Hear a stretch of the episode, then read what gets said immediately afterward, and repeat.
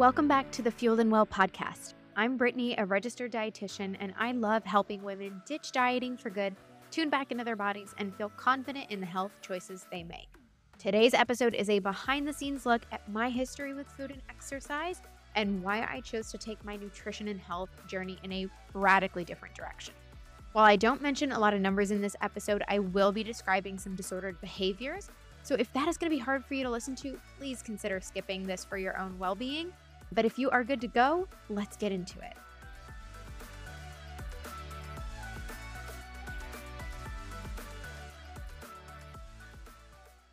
So let's just jump into it because I want to cover as much as I can, but not take up too much of your time. So, I was born, what a lovely start, right? Here's my biography. But I was born in 92. And so I was starting to notice things about bodies and food and comments on that stuff like right as the 2000s were starting, right? Before that, I was too young. But if any of you are around my age, or even if you're younger, but you've seen stuff on social media, the early 2000s were a rough time in terms of how food and bodies, and especially women's bodies, were talked about.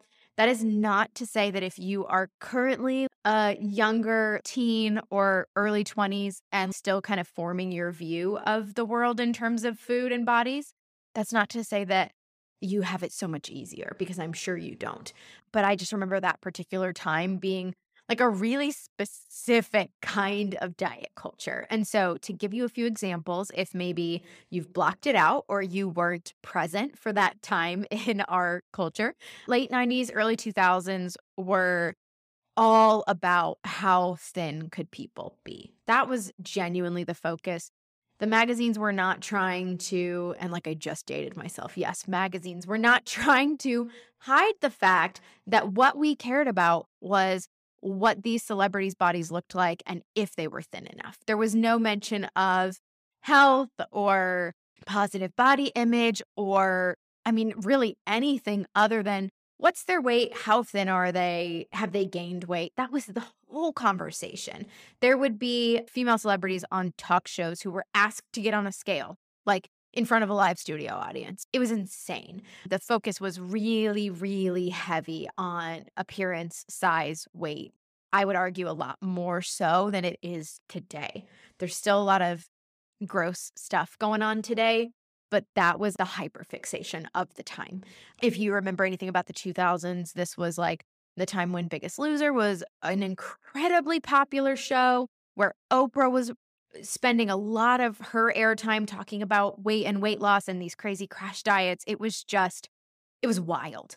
I actually found a piece written in Slate recently who I think it was written by or they interviewed a reporter who worked for US Weekly for like 15 years throughout this kind of whole time period 90s 2000s and she said that when they would want to write up stories on celebrities and they would want to get that shock factor of putting a specific weight on the cover to get you to buy the magazine they would call nutritionists and doctors and ask them to estimate what they thought a celebrity's weight was based on their pictures which one already gross but if what those answers were didn't feel shocking enough or low enough, she said that they would be encouraged to continue calling more people until they got a, a, number that made them, that gave them like a jump scare, right? And that's the number they would publish. So that's how focused the media was on this stuff at the time. That's when I was, you know, 9, 10, 14 years old, like kind of in that time frame.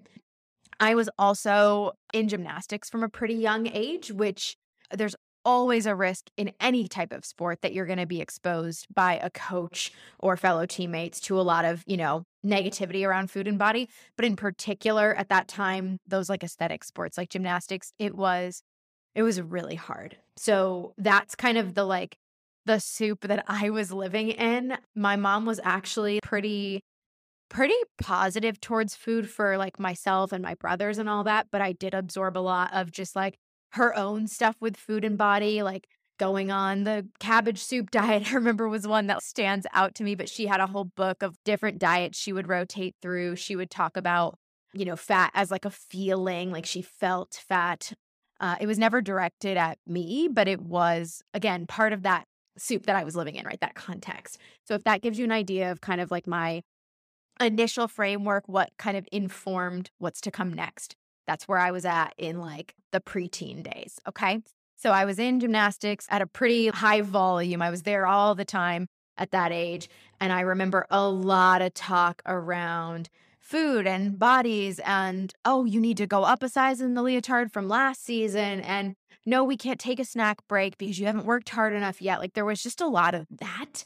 I think I was fortunate until I hit puberty to not stand out body wise on my team. But once I did, those comments weren't kind. And I had coaches who were incredibly thin. And I think just didn't understand why I couldn't keep my body like it was before I hit puberty, which, if you know anything about physiology, it's very common for your body to change when you're going through that time period, right? Female, male, however your body chemistry is, like your body's going to change. So that was definitely tough. That was when I probably first started being aware of calories and all of that stuff and just sort of what I quote unquote should and shouldn't be doing based on talk from teammates or coaches. And that started to get in my brain. Then I don't, I genuinely still, like I told you guys, my memory's not good. I don't remember what facilitated this, what spurred it. But I picked up a book, and I'm not even going to say what book it was. It was a really popular book at the time about essentially veganism and how all of the animal based stuff was so terrible, which makes me laugh because all my husband currently sends me are these insane. I almost said the F word, but I probably shouldn't. These absolutely ridiculous accounts about animal based diets and eating liver all the time to start your day. And all, it's crazy how it's changed, right? In 15 years. But anyway, I digress. I bought this book about veganism essentially, and it wasn't fully sold to you. It was about that. It was like, what you don't know about the food system and how plants can make you so much healthier and all these things. So maybe at face value, I wasn't like, oh, I want to go vegan, but I was like, what more can I learn about food? How can I control my body better by not eating all these terrible things? Right. That was my going into it. I remember being like 15 on a plane reading this book. I'm like, what 15 year old is reading a fucking book like this? But I was. I ended up more or less going vegan after reading that book because I was convinced that everything that wasn't a plant was going to kill me. Or I shouldn't be so callous about that, but I was. I I really fed into the idea that like you are doing yourself direct harm if you're not eating a vegan diet. It also coincidentally was a really easy way to hide the fact that I was wanting to control my calories more than I thought would be acceptable at that age or by the people around me. Mm-hmm.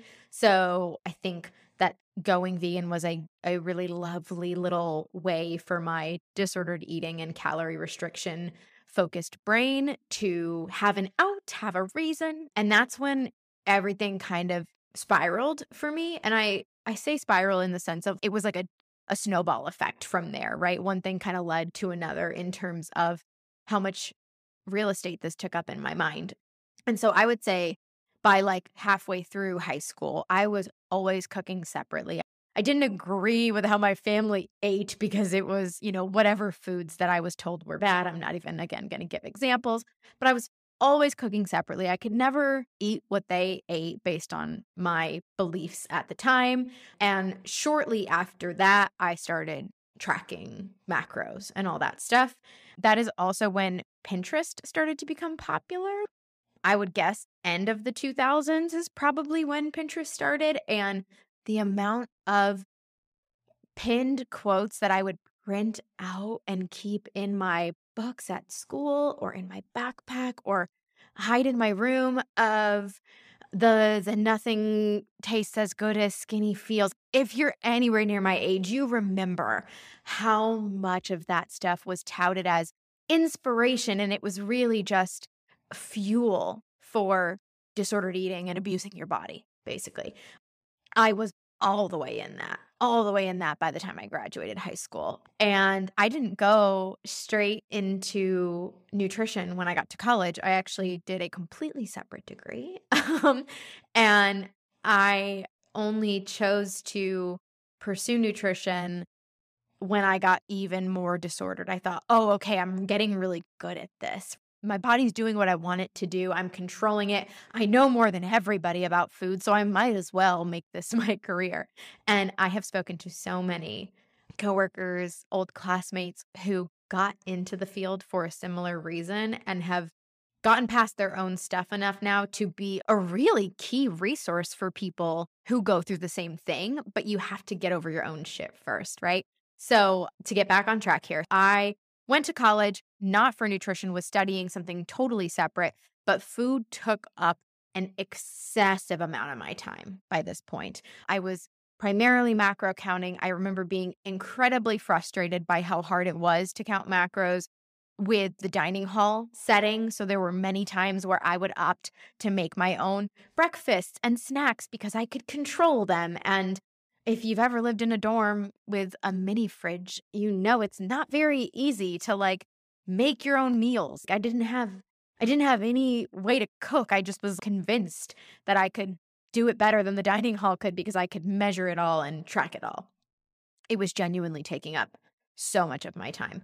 And then by the time I went to school for nutrition, this was 2014, I was driving almost two hours a day total because of where school was compared to where I lived. And then I would go down to mm-hmm. Dallas, which was a pretty far drive, to tutor. And I'd do that for hours at the end of my day. And when I tell you that I would have every meal and snack in one of those little black plastic meal prep containers and I would have it measured down to the T, down to the gram, and I wouldn't allow myself anything outside of that. I used to say, oh, it's because I'm on a really tight budget. That was not the reason. Spoiler alert. Maybe that was 10% of the reason, but I didn't have to be controlling my food as hard as I was. I was choosing to do that, right? So that's kind of the peak of mine was probably end of college, early into the, the next part of my degree, when I was incredibly busy, but still making time for excessive amounts of exercise and prepping every single thing I ate ahead of time so that I could plug it into my tracker and know what was coming. That was probably the worst part for me. I was fortunate enough to never have any like significant physical issues from what I was doing to my body. I do believe at one point I was on some like iron, some supplements and things because I was pretty restrictive with certain micronutrients and whatnot because of foods I wouldn't eat. But I never had anything super significant happen in terms of my body giving me any crazy red flags. But what happened for me is I was getting to a point in my life where one, I was realizing, okay, I'm pretty sure that this is not something I'm supposed to teach my clients how to do when I become a dietitian. So I do need to figure this out if I care enough about this career field, which I did.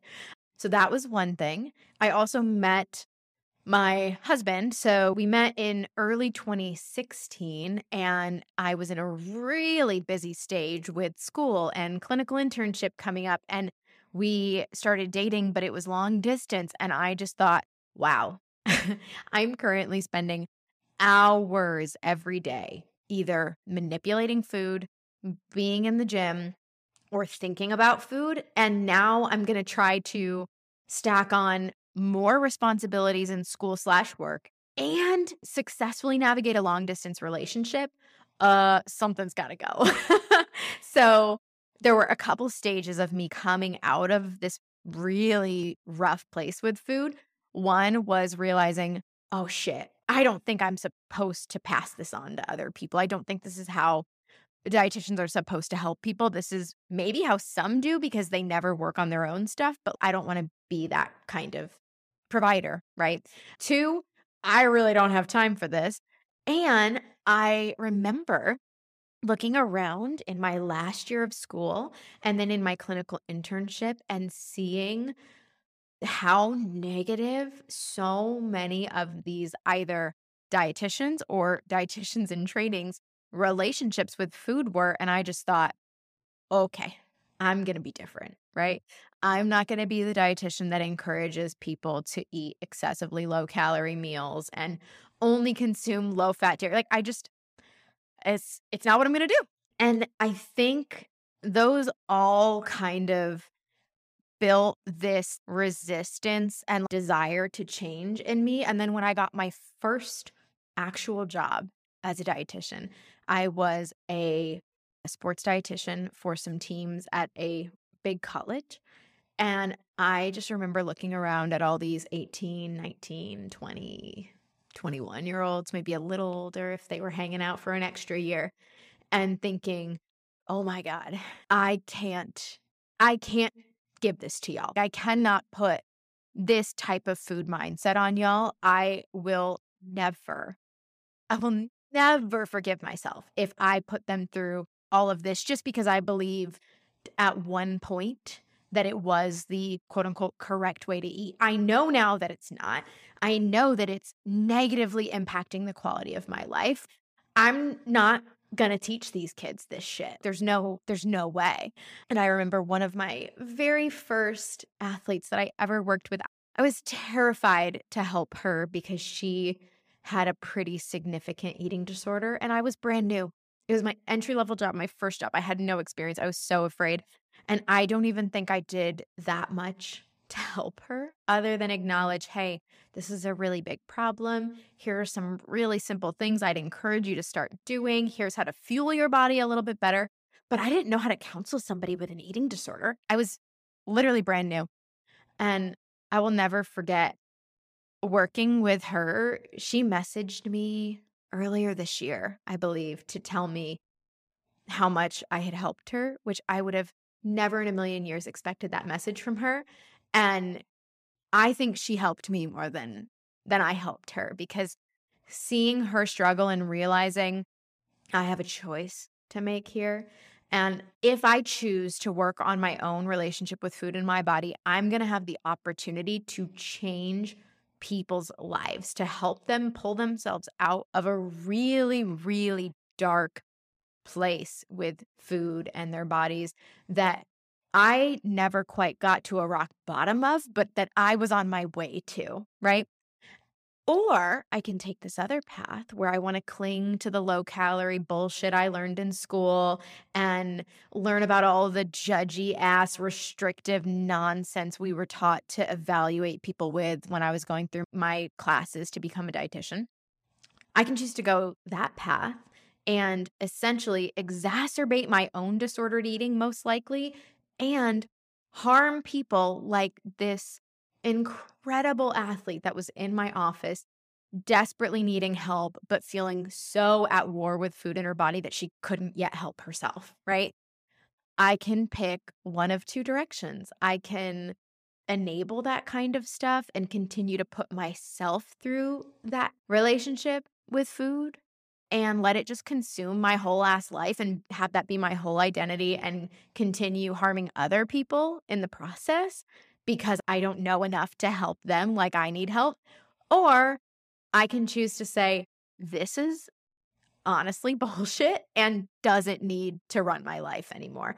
And going the second way was the harder, but the much more aligned choice, for lack of less cheesy word. Like it was difficult, but I couldn't picture not taking that option anymore after what I was seeing. And so that was how old would I have been? 24, going on 25 when I like full fledged went into intuitive eating. I was already kind of toying with the idea of, okay, I can't sustain this much longer. I need to start accepting that the way my body looks right now is about to change because I'm not young anymore. I'm not in that place where I can maintain this size. Like I know something's going to give soon, but I wasn't quite ready to fully loosen my grip on food. And then starting that job, like, full propelled me. I never looked back. Like, it probably didn't take me but six months to be so hell bent essentially on helping other people with intuitive eating after that all happened. So I know that I'm not giving you any action steps in this episode, right? Here's my tips or whatnot. But I just wanted you to have a better idea of the whole process that I went through because two things that I want to leave you with. I find two different things come up a lot with clients. Either they don't feel justified in how hard food is for them. So Let me explain. They either say, well, but my mom didn't put me in Weight Watchers, or I've never, you know, had a significant other break up with me because of my body. Or they say, like, well, I haven't had it that bad. So why can't I just get over this stuff with food?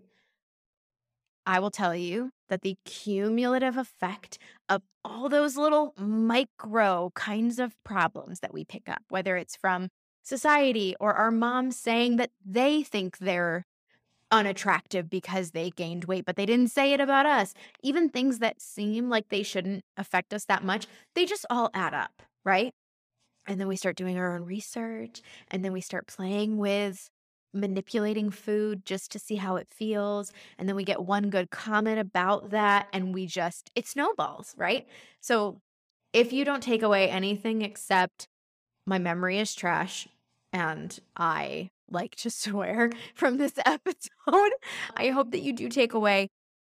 You don't have to have an incredibly traumatic experience around food, weight, body, comments, whatever it is. You don't have to have that big moment or that really negative family member or that incredibly toxic coach. You, don't have to have that to struggle with food in your body and have that be a very valid problem that you're working through. Okay.